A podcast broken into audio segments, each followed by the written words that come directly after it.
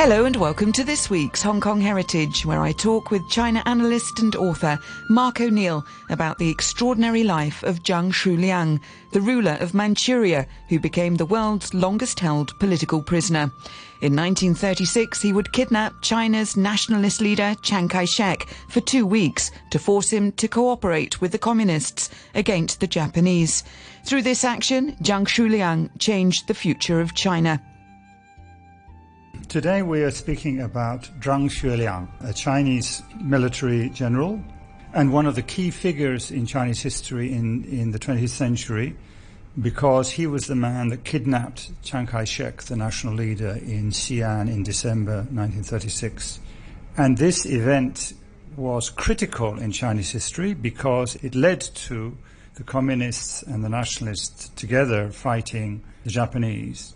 But it also ended the eight year campaign of Chiang Kai shek to wipe out the Communist Army. So many people in Taiwan say that the action of this kidnap was the key event that allowed the communists to take power in China.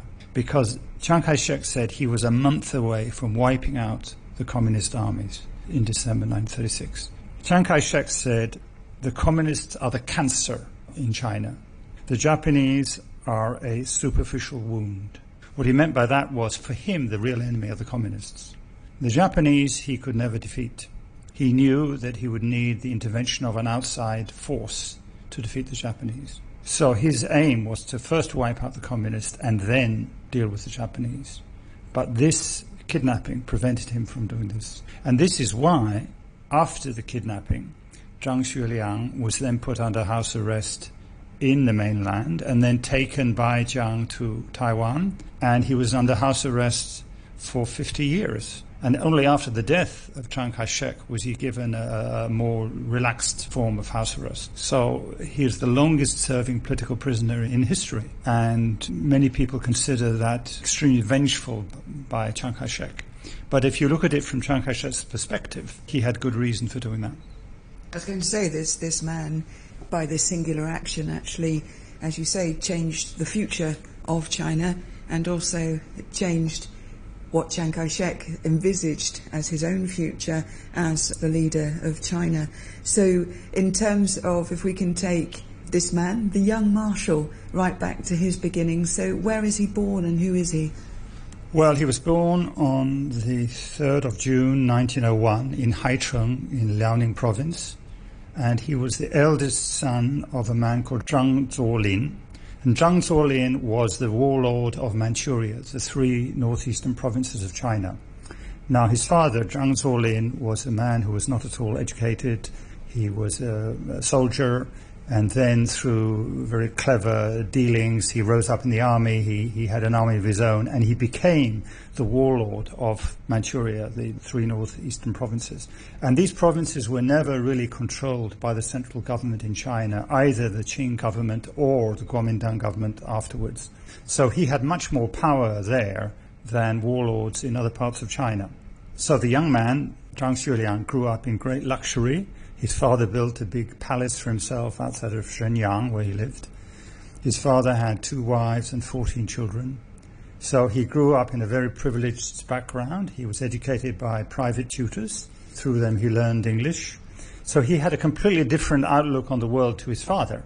His father was a soldier, uh, ill educated, very rough, tough guy, and his father was Buddhist. Now, as we've discussed before, my, my, my, grandfather and his fellow missionaries, they were Presbyterian missionaries in, in northeast China. And in Shenyang, they built a YMCA, which was, which was not far from the palace. And the young Xueliang liked to play tennis. So he used to go to the, to the YMCA and play tennis. So the missionaries thought, wow, we, we've got a chance here.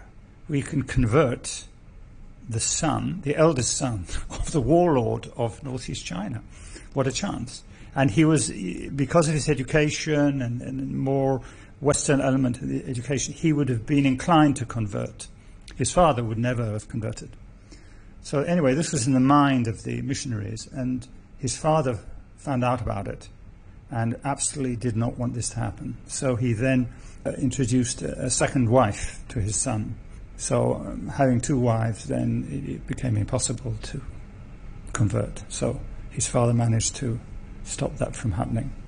Ah, I see. So he had. Uh, so at this point, the Xueliang is already married the first time. He now marries a second time. we can't have polygamy in Christianity. Ah, that was quite uh, quite clever of the dad.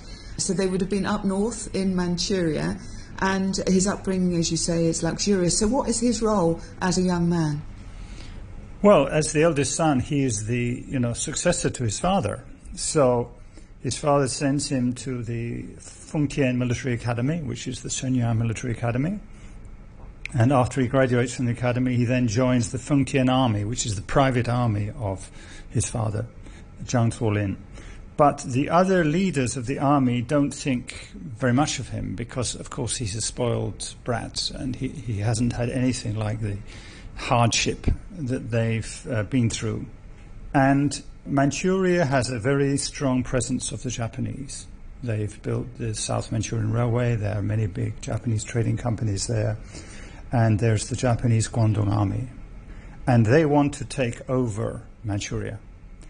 And they regard his father as too difficult, too stubborn, and not willing to make agreements with him. So on June the 4th, 1928, Zhang Zuolin is taking a train back from Beijing to Shenyang and the Japanese put a bomb under a bridge just outside Shenyang. So when the train passes over the bridge, they explode the bomb, and his father is killed. And Zhang Xueliang is now only 27, so he becomes the the ruler.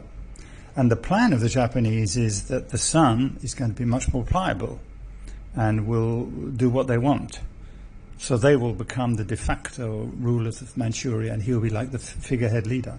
But unfortunately, it doesn't turn out like that. He's not willing to do what the Japanese want.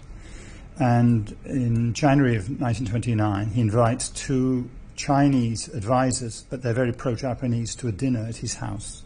And during the dinner, he goes out of the dining room for his daily um, morphine injection. And while he's out of the room, the two Japanese advisors, the pro Japanese advisors, are executed. So it's his way of telling the Japanese, I'm not going to do what you want. Wow. Yeah. He didn't mess. Yeah. So he was also very angry with the Soviet Union. And as you may know, the Soviet Union controlled the China Eastern Railway, which went from Chita in Siberia to Vladivostok, but through Heilongjiang. So he raided the Soviet consulate in Harbin. So he was angry with the Russians because they'd just built the railway through Manchuria, or? Well, you know, because they, like the Japanese, had a lot of influence in, in Manchuria and they had a lot of rights and they were able to earn a lot of money from this, and he felt this was not proper and he wanted to take back these rights. It's very interesting that uh, what you're describing with um, Zhang Xueliang is, is this young man who's a playboy, he's a drug addict, and yet, uh, almost with his father's death, he's coming into his own.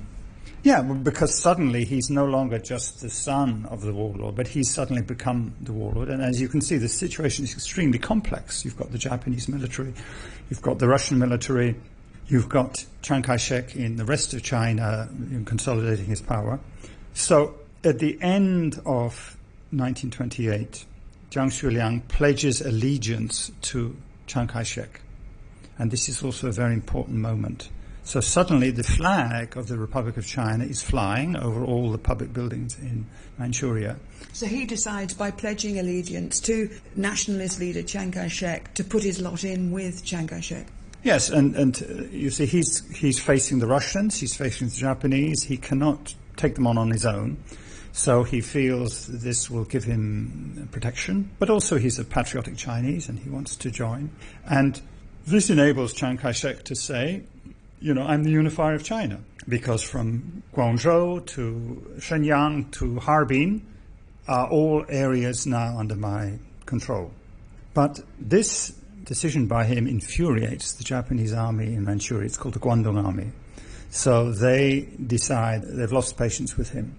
So they start to plan a annexation of all of Manchuria.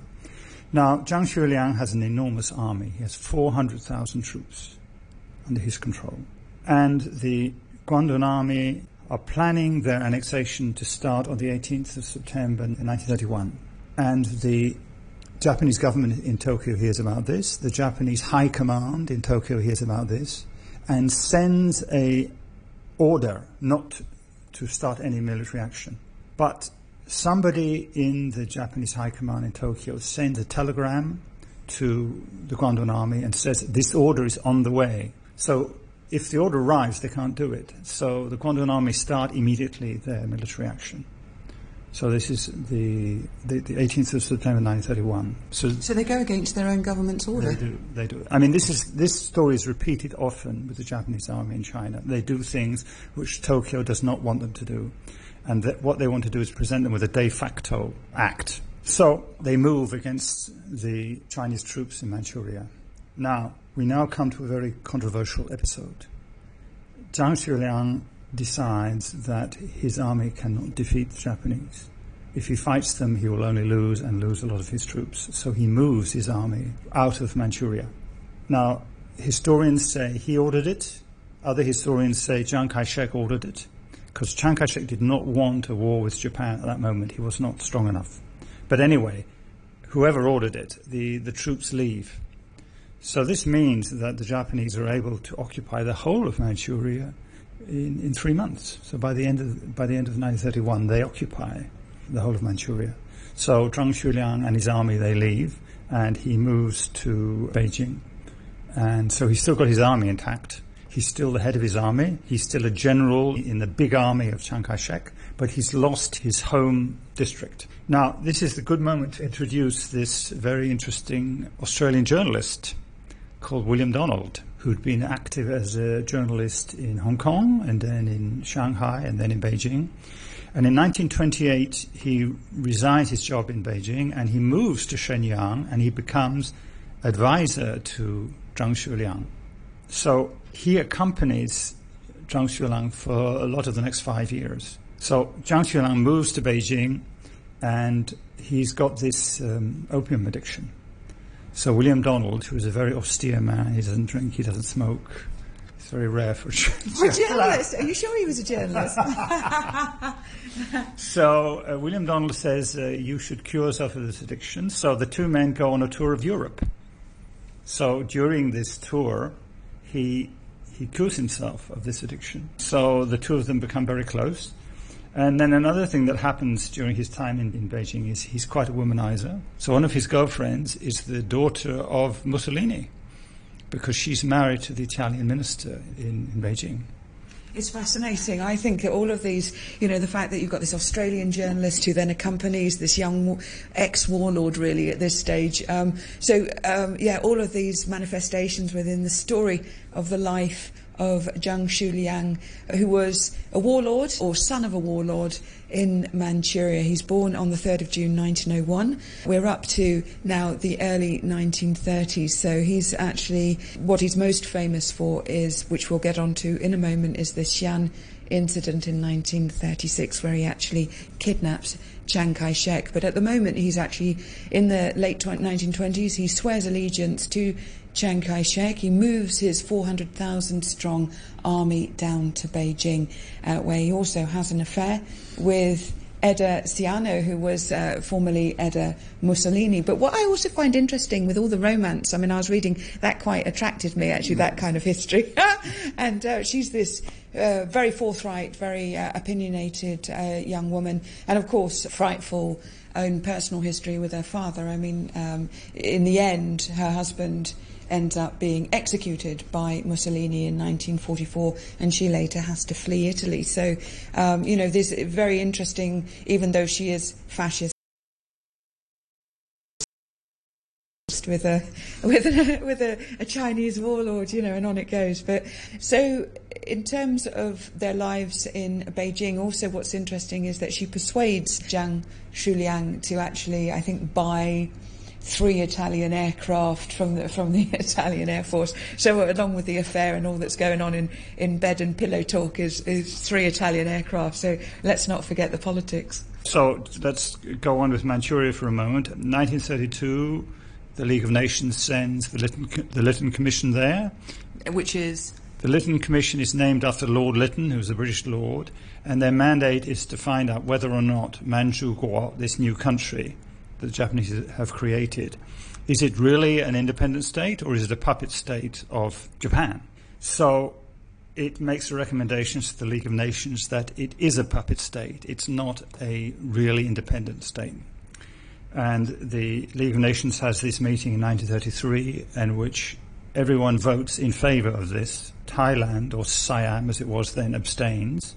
And after this decision, the Japanese delegate walks out of the League of Nations and leaves the League of Nations. So that is a very significant moment toward World War II because Japan has left the, the, the global body which brings all the countries together. The, the Japanese military in North China continue their, their advances and uh, threaten China more and more. They occupy more territories. But at the same moment, Chiang Kai shek is carrying out what he calls his annihilation campaign against the communist armies. So Chiang Kai shek has got these two balls in the air. He's got the Japanese army encroaching more and more on China, but he knows that he can't win the war militarily against Japan. Chiang Kai shek himself was in the Japanese military as a young man. So he knows intimately how it works. He knew, of course, that its artillery, its equipment, its aircraft were far superior to anything he had. So if, if there, would be, there were pitched battles, his army would lose. So what he's trying to do is to wipe out the communists first and then decide how to deal with, with the Japanese. So Zhang Xueliang comes back from Europe as I say, he's still a very important person. He, he's in charge of this big army. He's, he's in Chiang Kai shek's military structure. And then in the spring of 1936, he goes to North Shaanxi, where the communists are based, and he meets Zhou Enlai. Now, as we know, Zhou Enlai is an extremely charming and persuasive person. And Zhou Enlai works his magic on Zhang Xueliang, and says the real enemy is the Japanese, it's not us communists.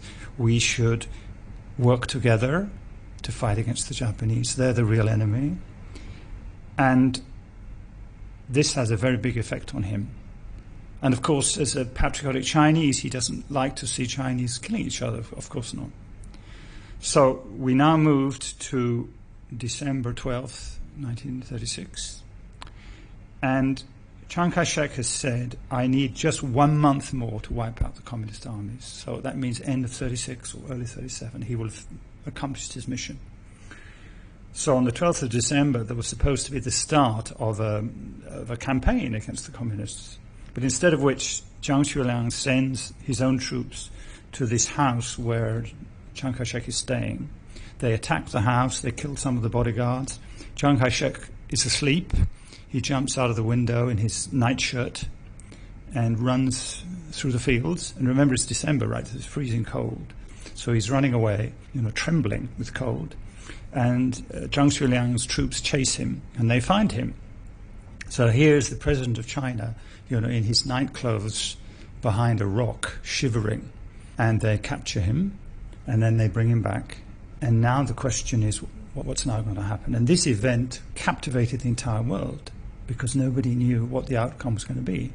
Because Zhang Xueliang now had the power, he could execute Chiang Kai-shek if he wished. He had the military power to do it. So, as it were, the whole world converges on Xi'an. Stalin sends a message saying, don't execute him. The nationalists and the communists should unite together to fight the Japanese. And only Chiang Kai-shek can lead this war. So if you execute Chiang Kai-shek, China has no leader to lead the war. Chiang Kai-shek's wife and ministers, they send a delegation to Xi'an, which includes this Australian journalist, and the negotiations start. What are we going to do? So after very tough and difficult negotiations, Chiang Kai-shek agrees to stop the campaign against the communists, to unite against the Japanese. And in these talks, the Australian plays a critical role because William Donald has relations with Zhang Xueliang that none of the others have. You know, he's known him for eight years. They went together to Europe. You know, they're, they're very, very close with each other. So he's able to, to speak to him on a personal level.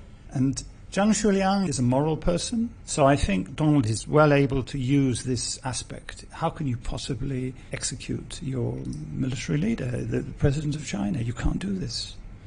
So that's the agreement then. So the war against the communists stops, they unite to fight against the Japanese, and Chiang Kai shek is then restored to his position. So Chiang Kai shek is restored to his position, he's president again, and now he's got to fly back from Xi'an to Nanjing, which is the national capital. So he walks towards the aircraft to board the aircraft with the people who've come from Nanjing, and to the astonishment of everyone, Zhang Xueliang also gets on the aircraft. And no one can believe this because you've led a mutiny against the president, you've kidnapped the president, he was in danger of being killed for two weeks, and you, the man responsible for this, you are getting in the plane with him. And the reason for this is that Zhang Xueliang himself, as I say, is, is, is a very patriotic, sort of moral person.